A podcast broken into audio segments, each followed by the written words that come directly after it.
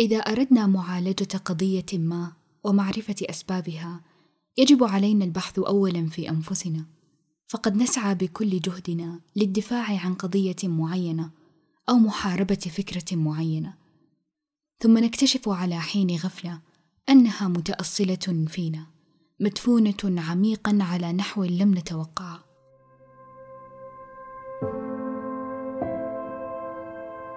كلمات دونها البستاني على مذكراته في عام 1988 في ختام حوارنا في الحلقة السابقة التي كانت بعنوان حبر وورق وعد أن يطلعني على مذكراته وأن يحكي لي القصة كاملة وأن يأذن لي بنشرها بعد ذلك بشرط تغيير بعض تفاصيلها وهذا ما سأفعله.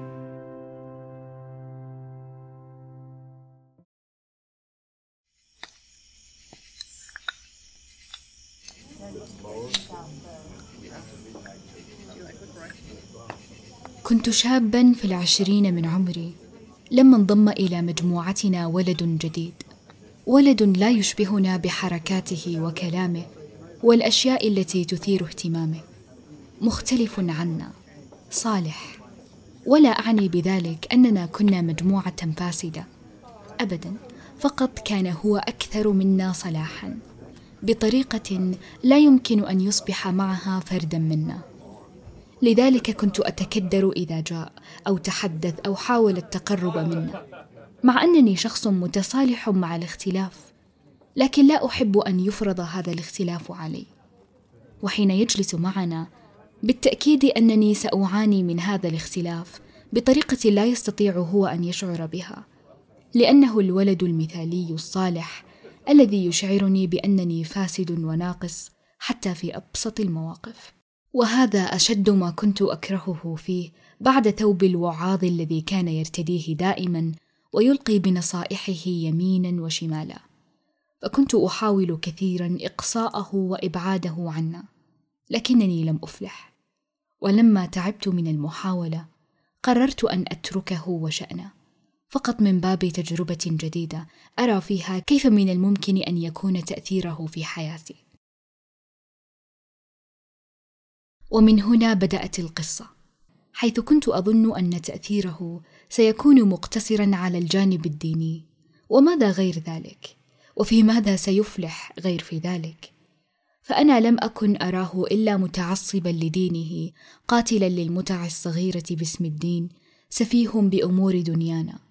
وفي يوم من الأيام لا محالة سيمل الجميع الجلوس معه وسيعلمون أن نظرتي منذ البداية كانت صحيحة. لكن هذه التجربة المختلفة علمتني الكثير الكثير جدا أو ربما القليل العميق. لا يهم المهم أنني تعلمت كثيرا. وعندما أقول ذلك لا أعني أنه تفضل مشكورا بلوحه وقلمه وأخذ يعلمني. لقد تعلمت بفضل رغبتي في أن أتعلم وفهمت بسبب رغبتي في أن أفهم وتغيرت بسبب رغبتي في أن أتغير. ما زال في داخلي شيء متكبر يرفض أن ينسب كل الفضل إليه. أعني عمر.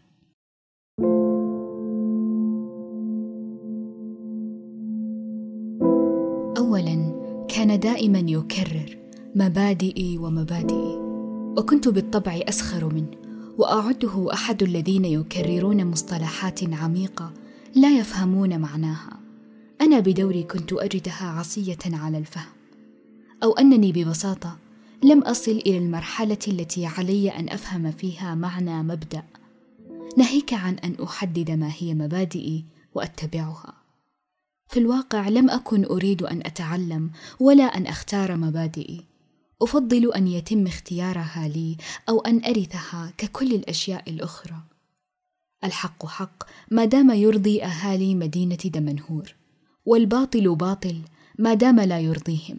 حتى إذا ما سألني أحدهم عن سبب تمسكي بهذا المبدأ أو سبب دفاعي عن ذاك أقول لهم ببساطة هذا ما وجدنا عليه آباءنا. أجد تبريرا لا أفضح معه جهلي. لم يخبرني أحد أن هذه الإجابة في حد ذاتها هي أكبر دليل على الجهل. حاولت مرارا أن أغير منه أن أجعله يشبهنا أن يترك هذا التعصب للدين أن يلتفت لنا. حاولت بطرق مختلفة تارة بالسخرية وتارة بمحاولة التأثير على من هم حولنا لكنه كان ثابتا ثباتا مخيفا.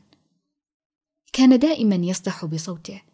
أكره من لا مبادئ له. صدقا ما الإنسان بلا مبادئ إلا امعه تتنازعه الأهواء والآراء المتعارضة. هذا يجره لهذا وذاك يجره لذاك. على أن المقلدون على حماقتهم خير ممن لا مبادئ لهم اطلاقا. نبهني لشيء مهم جدا كنت أجهله. هل مبادئي حقيقية؟ هل لي مبادئ أصلا؟ هل أملك من القوة ما يمكنني الثبات أمام أي شيء يريد زعزعتي؟ هل من الضعف أن أكون امعه هل سأتمكن من الجواب إذا ما سئلت يوما عن مبدأ من مبادئي؟ علمني ذلك. علمني معنى أن يثبت المرء على مبادئه حتى لو عارضه أهل الأرض جميعا. حتى أعز الناس إليه فحب المبدأ فوق كل حب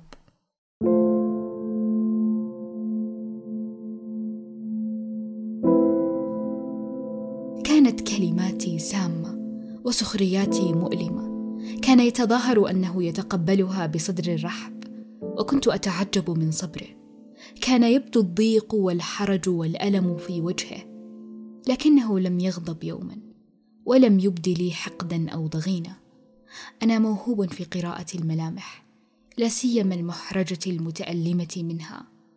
حاولت أيضا أن أنقل عبء المحاولة للأصدقاء من حولي. وهنا تعلمت شيئا آخر. عندما يتظاهر شخص ما بأنه لم يسمع الإهانة التي أطلقتها كالأبله من فمك دون مراعاة هذا لا يعني ضعفه أو انعدام قدرته على الرد بالضرورة. أحيانا يكون السبب هو خجله من أن يرد الإهانة بالإهانة أو أن يشعرك بما جعلته يشعر به. أو قد يكون السبب هو أنه يكن لك شيئا من الحب والاحترام. وهذا كان السبب في صبر عمر علي. كان يحبني بطريقة أستغربها وما زلت إلى هذه اللحظة لا أفهم سببها رغم أنني كنت أكثرهم إيذاء له. قد يكون السبب في صبره مرة أخرى هو مبادئه. ربما مبدأه هو ألا يرد الإساءة بالإساءة. لا تفسد مكانتك عند من أحبوك بمثل هذه التصرفات حتى لو لم تكن تحبهم بنفس الطريقة فهذا مؤذ ومؤلم جدا. لنعد إلى محاولات اليائسة في تشويه صورته أمام بقية الأصدقاء. كنت دائما آتيهم بطريقة الشاكي الباكي الذي لم يعد يطيق الحياة بسبب تضييق عمر عليه. وأذكرهم ببعض الجمل التي قالها وبعض الأفعال التي قام بها وأعيد صياغتها بشكل يمكنني من إظهاره بمظهر المتشدد الذي يكره متاع الدنيا وهو في الواقع لم يكن كذلك ولم يكن فيه من التمسك بالدين ما يزعج وينفر. كان صالحا فقط هذا ذنبه. أو ربما بصيغة أكثر وضوحا وصراحة كان أفضل مني. بطريقة تظهرني دائما بمظهر سيء. كنت احمقا حقا كنت احمقا وضعيفا. لا أستطيع أن آخذ موقفا أو فكرة إلا إذا وافقني جماعة ما عليها. أما أن أكون الوحيد المؤيد أو الوحيد المعارض فهذا أمر يصعب علي تحقيقه. بالضبط هذه إحدى صفات عديم المبادئ. أليس كذلك؟ يسعى خلف الجماعة بغض النظر عن وجهة نظره الحقيقية ولا يستطيع الصمود على رأي إلا لو جمع له ثلة من الناس يؤيدون كلامه ويوافقونه. كنت أجد استجابات مختلفة. بعضهم كان يدافع عنه في استحياء مع موافقتي على وجهة نظري. البعض كان ينكر صنيعه في تعجب ومنهم من كان ملتزما بصمته. ومنهم من أيدني دون اقتناع بما أقوله فقد خشيه أن أغضب منهم. فقد كانت لي مكانة جيدة لديهم. كنت واثقا من ذلك. هذا ما جعلني أتجرأ وأحاول التأثير عليهم. عموما هذه كانت مواقفهم مما أقوله. لكنني لم أجد أحدا منهم يوافقني موافقة تامة مما جعلني أيأس وأفكر في طريقة جديدة. أريدكم أن تعلموا أنني حين فعلت كل هذا لم أكن واعيا لما أفعل. صدقا ولو أن أحدهم صارحني في وقتها بما أفعل لأنكرت بالطبع وبكل ثقة.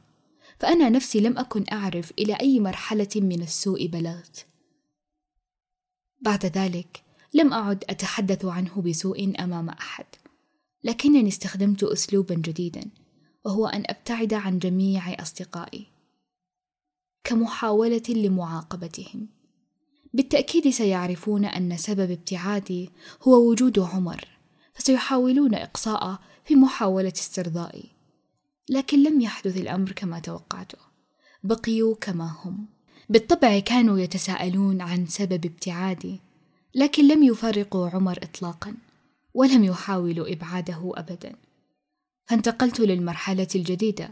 وهي أن أجلس معهم ولكن عبوسا قمطريرا. لا أمازحهم كما كنا سابقا ولا أسأل عنهم ولا أتحدث إليهم. عمر بالتحديد كان له نصيبا مؤلما من التجاهل. حتى إذا غادر عمر حلت تهاليل السرور على محياي لأوصل لهم رسالة مبطنة. مفادها أن وجود عمر هو ما يكدرني. في هذه الأثناء كان عمر هو أكثر من يحاول تبسيط الأمور بيننا. وإزالة هذه الحواجز ولم يلق مني إلا كل أذى وفظاظة. إلى أن ضاق ذرعا بالطبع ولم يعد يحتمل فأصبح يتجاهلني أيما تجاهل وأقسم أنه كان بارعا في ذلك إلى حد مؤلم جدا. أول مرة أشعر بهذا الألم من التجاهل. جربت من قبل أن يتم تجاهلي أي أنه ليس شعورا جديدا علي. لكن لم أجرب أن يتم تجاهلي من شخص كهذا. شخص كان يحاول كسب مودتي كثيرا. ما الذي غيره إلى هذا الحد؟ أريد تذكيركم مرة أخرى بأنني لم أكن مدرك لما أفعل. حقا كنت في حين حدوث كل هذا. لا أدرك شيئا مما أفعل أو مما أشعر به. كل ما اعرفه أن هذا التجاهل فعل فعلته بي. وأصبحت أيضا دون أن أشعر أنا من يحاول كسب تعاطفه من جديد. لكنه كان منغلقا تماما اتجاهي ولم يبادلني. يرد السلام هذا كل ما كان بوسعه فعله وأعلم أنه لا يسر بقدومي. هذا الألم ظل يعتمل بداخلي قرابة شهر ومن ثم أخذت أفكر في الحكاية من بدايتها. لأدرك كم كنت أحمق كم أنني لا أستحق كم تعلمت منه الكثير والأهم كم أنني كاذب حين أدعي تصالحي مع الاختلاف وأنا أشد الناس معاداة له. وأخذت أفكر في كل الأشياء التي كنت أظنها صحيحة وأتأكد من قيمي ومبادئي. صدقا عمر فلترني. هذا التجاهل جاء قاتلا لكل محاولاتي. لكل حماقاتي. هذا التجاهل جعلني أراجع نفسي وأعي لسوء تصرفاتي. حاولت أن أغير لكنني أنا من تغيرت. لم ينفى عمر ولم يبق وحيدا والأهم لم يتنازل اطلاقا عن مبادئه. كان هو تماما كما عرفناه أول مرة. كان عمر.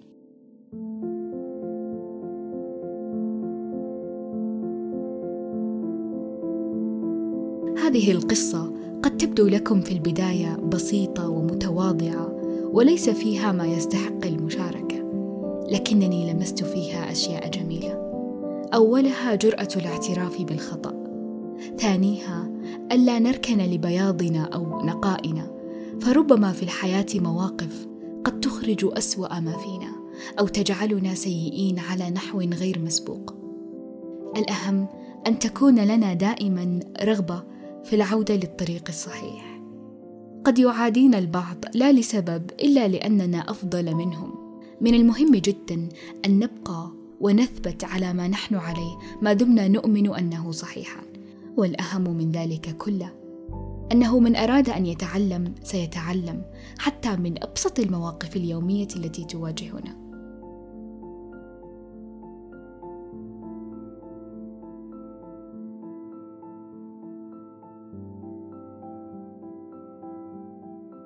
في هذا الشهر تحديدا أكمل بودكاست خرائب صماء عامه الثاني.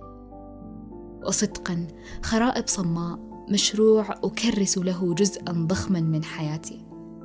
إلا أنني لم أعتقد يوما أن أصل إلى هذا العدد من المشتركين والمستمعين. كنت أظن أنني سأحظى في أحسن الأحوال بألف مشترك يهتم بالاستماع لما أكتب وأنشر.